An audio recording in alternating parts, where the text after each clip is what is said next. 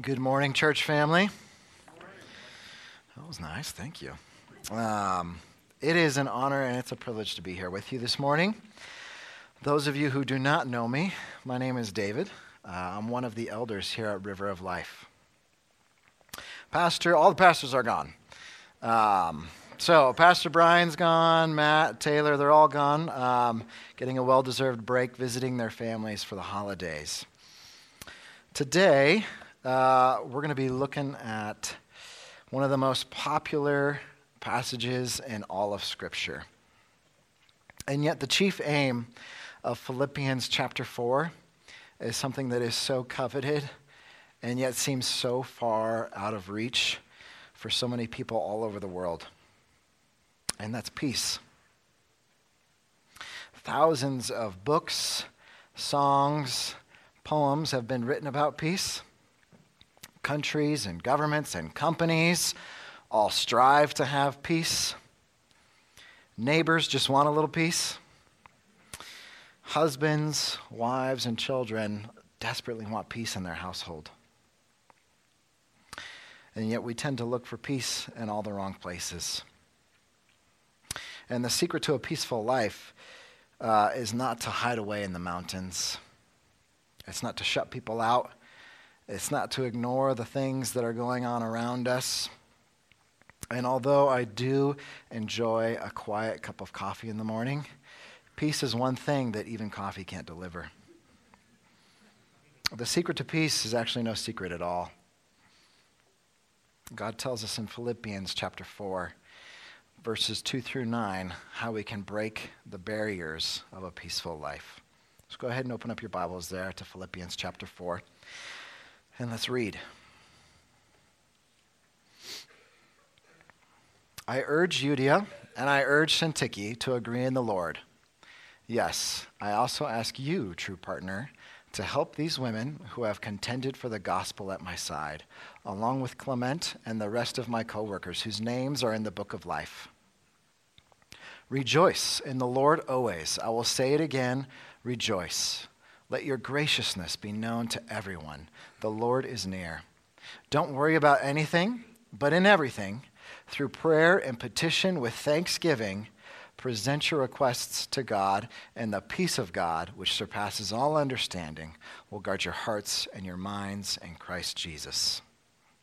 Finally, brothers and sisters, whatever is true, whatever is honorable, whatever is just, whatever is pure, whatever is lovely, whatever is commendable, if there is any moral excellence, and if there is anything praiseworthy, dwell on these things. Do what you have learned and received and heard from me and seen in me, and the God of peace will be with you. The first barrier to a peaceful life is conflict. We read in verses 2 and 3 I urge Euodia and I urge Syntyche to agree in the Lord. Yes, I also ask you, true partner, to help these women who have contended for the gospel at my side, along with Clement and the rest of my coworkers whose names are in the book of life. We don't know much about the details um, of the disagreement between these two women, but we know that they're in the same body and that this disagreement was causing conflict and disunity within the body. We are people who like to argue. Um, have you ever been in conflict or disagreed with people in the church? Yeah? Um, it happens a lot. We argue about all kinds of things. We argue about worship songs, we argue about worship styles, we argue about Bible translations. We argue about words that were spoken or not spoken during a sermon.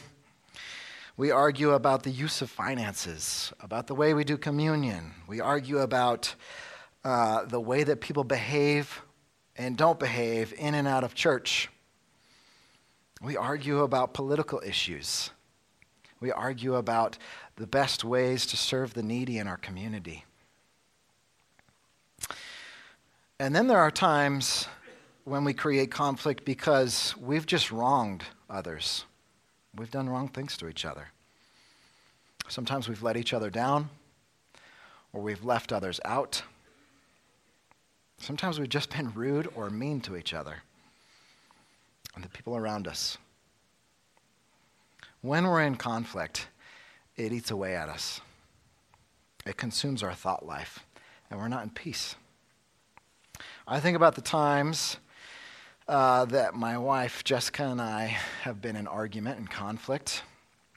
You know, the night of a good argument, the day, the next day, I'm just not at peace.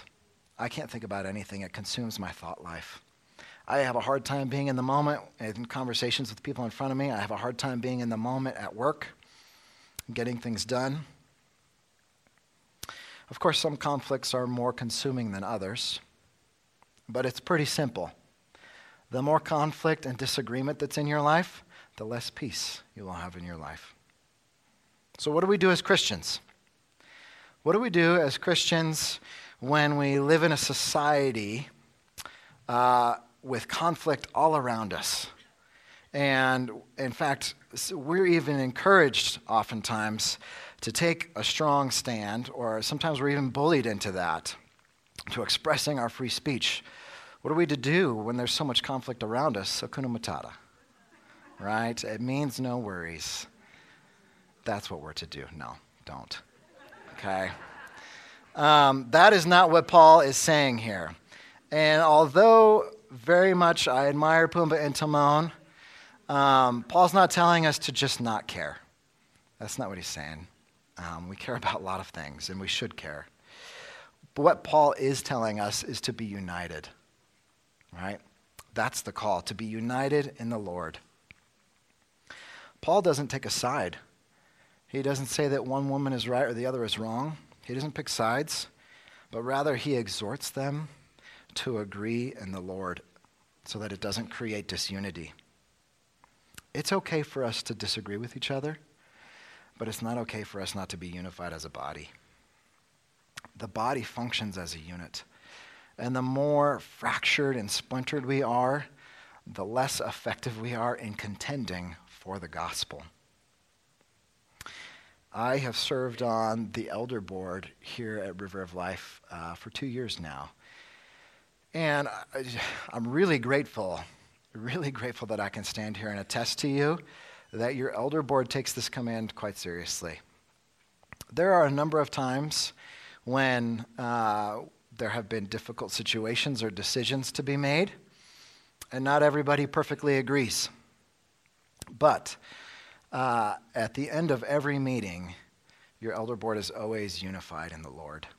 We refuse to let anything drive a wedge um, in our unity in Christ. And I am super grateful for that. And it's been a great thing, a blessing for me to witness and be part of it, to be honest with you.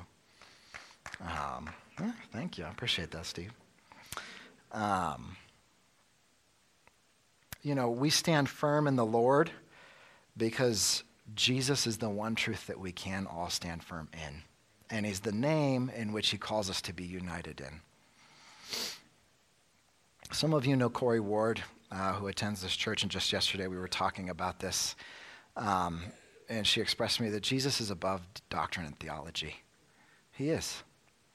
Jesus is above doctrine and theology. That's why we're to be united in his name. So, I need to go back and answer the question what are, to, what are we to do as Christians in a world of so much conflict. Paul gives us two really practical ways to address conflict in verses 3, 4, and 5.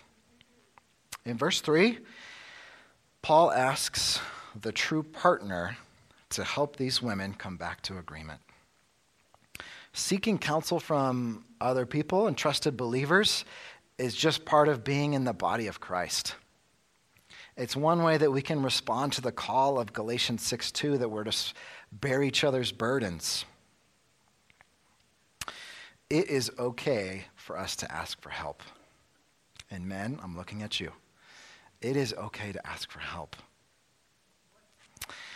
I know, I know. I didn't believe it either until I read it. Um, but let me rephrase that again. Uh, when there's disunity and there is a lack of peace, we ought to seek help. When there's a lack of peace, we ought to seek help from others. Okay? other trusted believers. And I'll share my story with this a little bit with you. Uh, my wife and I, we struggled and we debated and we argued uh, for four years over how to educate our children. I wanted to send our kids to public school, and my wife wanted to homeschool. Truthfully, uh, we just had, we, we valued different things. And we had different visions for what our family would look like in the future. Uh, so for four years, we were not unified in this. Um, and for four years, both of us individually sought a lot of counsel from a lot of great people and heard great wisdom. Um, and individually, separately, we prayed, prayed about it, prayed for each other. And, and we still disagreed. for a long time, uh, for a long time, I did not want to seek help from others together. I don't know why, but I just felt uncomfortable with the two of us sitting together talking about this issue with other people um, and seeking that counsel that way. Um, and probably to a fault. You know, we, we sought counsel individually, separately for a long time, and then we'd come back to be just the two of us, and we'd still have our arguments. Um, and one wouldn't budge either way or the other, even though we had good counsel. Finally, four years into the debate, Jessica and I together asked for help uh, from Pastor Brian and Rochelle. Uh, and in that, in that time, they helped us compromise. They helped us see the good and what we both valued. And I think we saw it already. It was just we needed to admit that in front of each other with a third person. And truthfully, what Brian and Rochelle did, they urged us just to make a decision and be united. And many people told us that same thing. Um, we just needed to do it together. And after that moment, it really did help.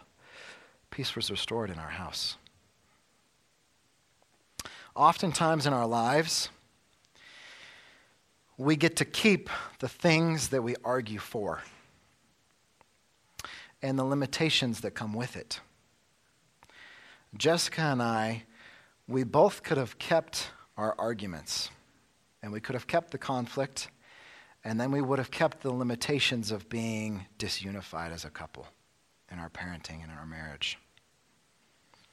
I ask you to consider what are the things that you are arguing for?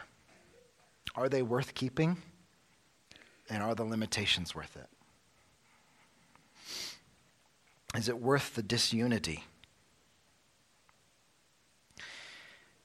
If your name was to be written in a book and a letter to be studied 2,000 years later in a congregation of people, would you like your name to be in the place of Euodia and Syntyche in verse 2? Or do you want your name to be studied in verse 3 like Clement? Do you want to be remembered for your disagreement? Or do you want to be remembered simply for contending for the gospel? Be careful about the things that you stand for and how you stand for them.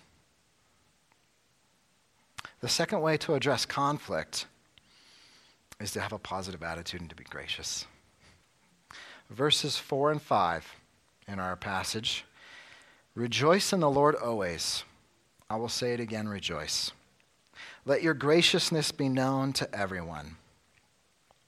To have joy and graciousness is an unnatural response to conflict right? It's not the way that we want to react to the world's pressures. So, to be joyful in the midst of conflict requires us to be centered in the hope that we have in Christ.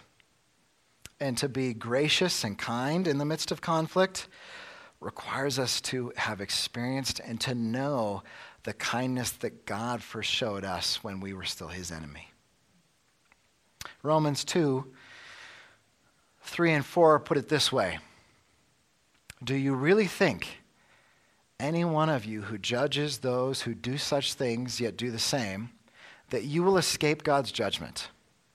Or do you despise the riches of his kindness, restraint, and patience, not recognizing that God's kindness is intended to lead you to repentance.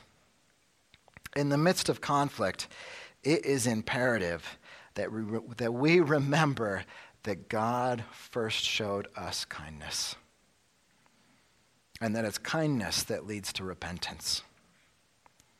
Sometimes we can become so truth heavy handed that we just neglect to be kind. Stubbornness and truth bombs are not what leads to repentance and resolves conflict. We know from John chapter 8, verse 31, that the truth will set you free. That verse is in regard to Jesus himself.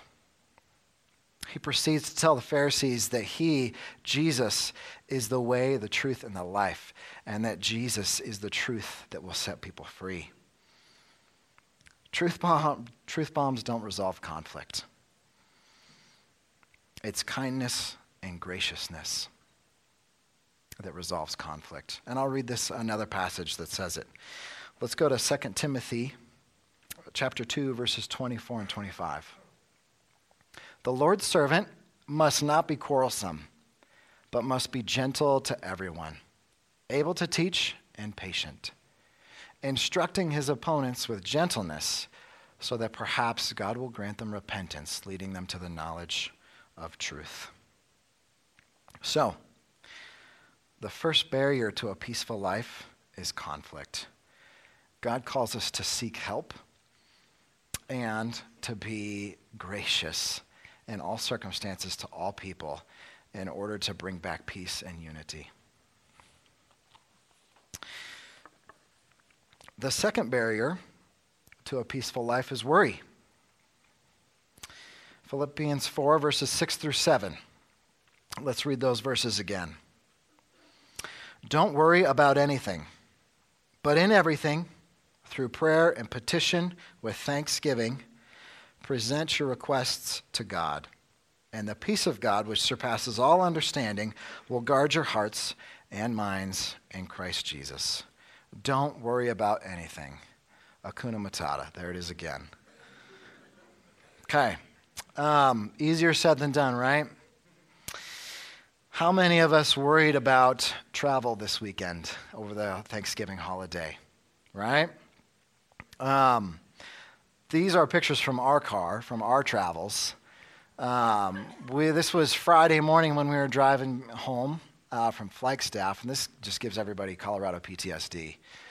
Um, you know, it, it certainly looks like Vail Pass. Vail Pass was closed off and on all week. Flights in and out of Denver were delayed and canceled. Um, Colorado weather is so uncertain and predictable. Um, and that's where worry comes from. Worry comes from a lack of certainty and a lack of um, control, right? And Colorado weather is the, the epitome of this right? It's as unpredictable as John Elway's draft picks. You do not know what you're going to get, okay? Now, I do not believe that this text is telling believers not to have concern. Concern can help us make wise choices, right? Um, I should be concerned while driving here. um, but worry can paralyze us. Worry can paralyze us. There are so many things in this world that we don't have control over and that we lack certainty in the outcome. Way too many people in this congregation have been impacted by cancer diagnoses, either themselves or through loved ones. We worry about a variety of illnesses and sicknesses. We worry about children falling away from the faith. We worry about our children just growing up and learning all that that entails, just trying to grow up. We worry about politics. We worry about those who are less fortunate than us. And we worry about losing loved ones. We have so little control and certainty about anything in this world. But the point of this passage is that through Jesus, we can have a supernatural response to all of life's circumstances, and that's peace. We can have peace in the midst of that. Peace that surpasses all understanding. If worry is the barrier to peace, then prayer is the antidote to worry. In all things, through prayer and petition with thanksgiving, present your requests to God, and the peace of God, which surpasses all understanding, will guard your hearts and minds. Prayer is the first response to worrisome situations. It's our first response. And there are so many great examples of this throughout Scripture. I'm so thankful for that. In the Old Testament, the story of Hannah, Hannah was barren and she desperately wanted children. And she prayed and she prayed and she finally went to the temple to the temple of God. And she wept and she cried out to God, God, remember me, your servant. Give me a son. After her prayer at the temple, uh, 1 Samuel chapter 1 verse 18 says, "Then Hannah went on her way, she ate and she no longer looked despondent. The peace of God came on her and God answered her prayers." She then had Samuel, and Samuel went on to serve the Lord all of his life. The story of Daniel King Darius was tricked into making a law outlawing prayer. So, what was Daniel's first response? Just pray. Daniel chapter 6, verse 10. When Daniel learned that the document had been signed, he went into his house the windows in its upstairs room opened towards Jerusalem. And three days later, he got down, and three times a day, sorry, three times a day, he got down on his knees, prayed, and gave thanks to God, just as he had done before. And we know the rest of the story of Daniel. The God of peace was with him the rest of his life. I'm going to read one more story from you, and that's the story of Hezekiah. From the book of Second Kings, Hezekiah was diagnosed with a terminal illness. So I'm going to read verses 1 through 6 for you. In those days, Hezekiah became terminally ill. The prophet Isaiah, son of Amoz, came and said to him, This is what the Lord says Set your house in order, for you are about to die. Then Hezekiah turned his face to the wall and prayed to the Lord, Please, Lord, Remember how I have walked before you faithfully and wholeheartedly have done what pleases you. And Hezekiah wept bitterly. Isaiah, the prophet, had not yet gone out of the inner courtyard when the word of the Lord came back to him Go back and tell Hezekiah, the leader of my people, this is what the Lord God of your ancestor David says I have heard your prayer. I have seen your tears. Look, I will heal you. On the third day from now, you will go up to the Lord's temple, and I will add 15 years to your life. I will rescue you and this city from the grasp of the king of Assyria. In the midst of worrisome events, prayer is an act of faith. It's an act of faith acknowledging that God is the one in control of our circumstances. And no matter what they are, big or small, we have little control over them. But God the Creator does. And praise Him because He answers and listens to our prayers. What He promises is not always easy answers, but rather that no matter what happens, the peace of God will guard your hearts and guard your, guard your minds. So, if you find yourself in constant worry, then the believer's response is, is to be in constant prayer. The third barrier to a peaceful life is when we dwell on worldly things. Let's finish our passage here, uh, verses 8 and 9. Finally, brothers and sisters, whatever is true, whatever is honorable, whatever is just, whatever is pure, whatever is lovely, whatever is commendable, if there is any moral excellence, and if there is anything praiseworthy, dwell on these things. Do what you have learned from me and seen in me, and the God of peace will be with you.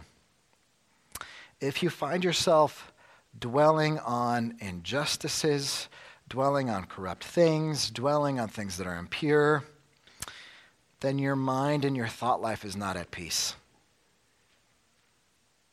What do you fill your mind with?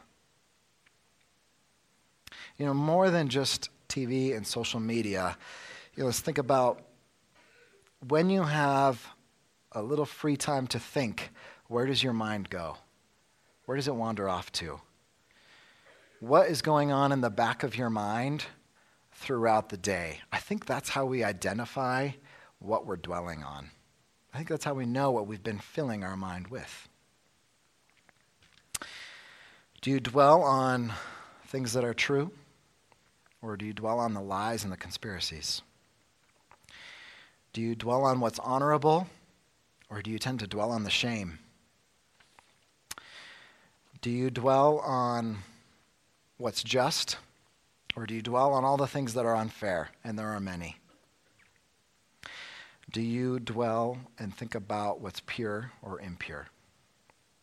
We could keep going, but this is just a list of things that are from God versus things that are of the world.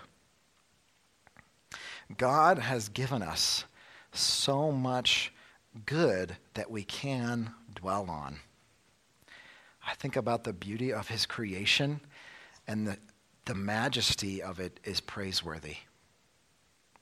I think about the laughter and joy that comes from my children, and that is so lovely.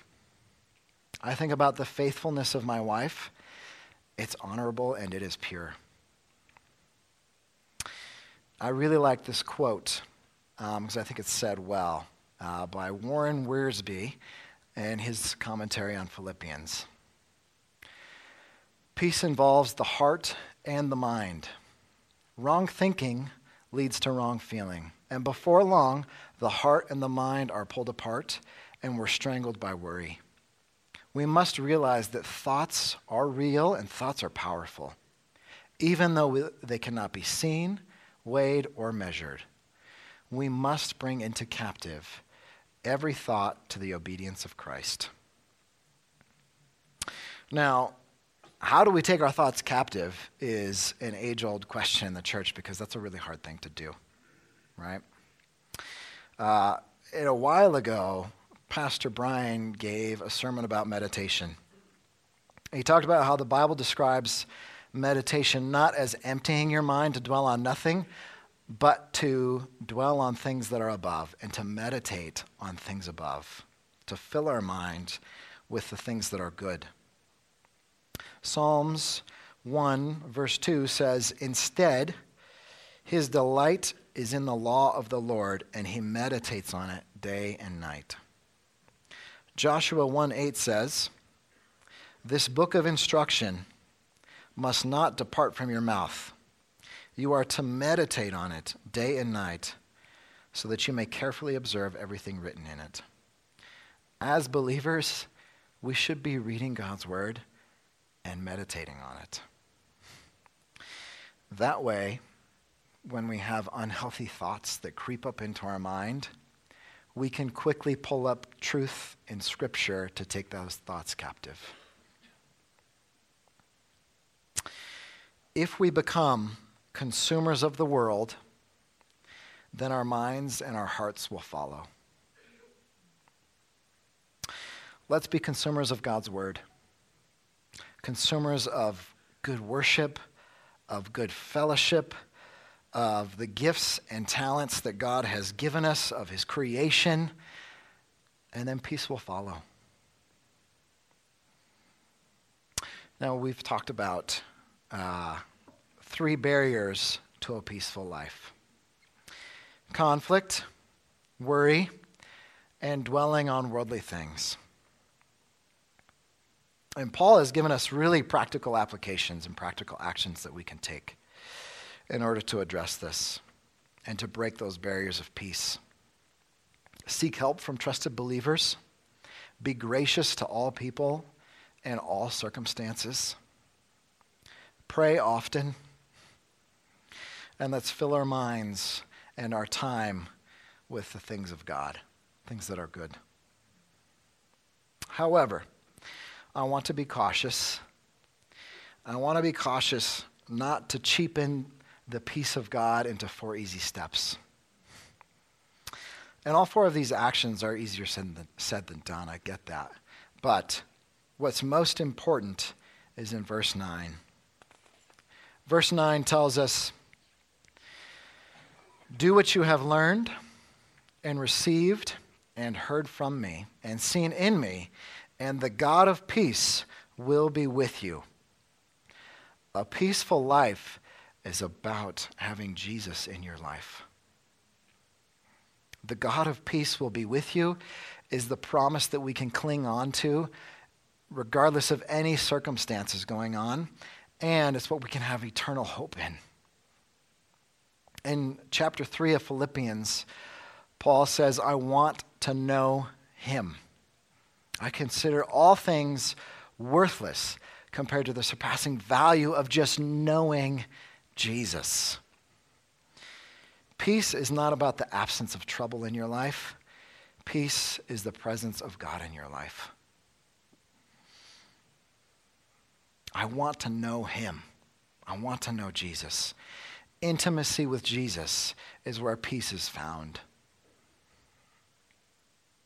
As we begin to celebrate this Advent season, we celebrate Emmanuel, that the Prince of Peace came down from heaven to be with us. And if you're here today and you don't know the Prince of Peace, or peace just seems so far out of reach in your life right now, come to the cross, draw near to Jesus, pray to him well, worship him well, celebrate him well. Break the barriers of peace by accepting Jesus into your life. And if you already have, accept his wise counsel into your life circumstances and draw near to him. Now, if you would like prayer after service today, um, the elders and their wives that are here, we would love to pray with you. Uh, and we're going to wrap up today. We'll get you out of here before noon. Tick tock. So, please stand for our, our benediction.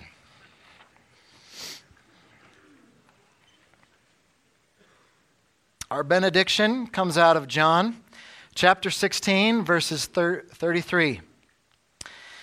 I have told you these things so that in me you may have peace. In this world you will have trouble, but take heart, for I have overcome the world. May you go in peace. Thanks for being here.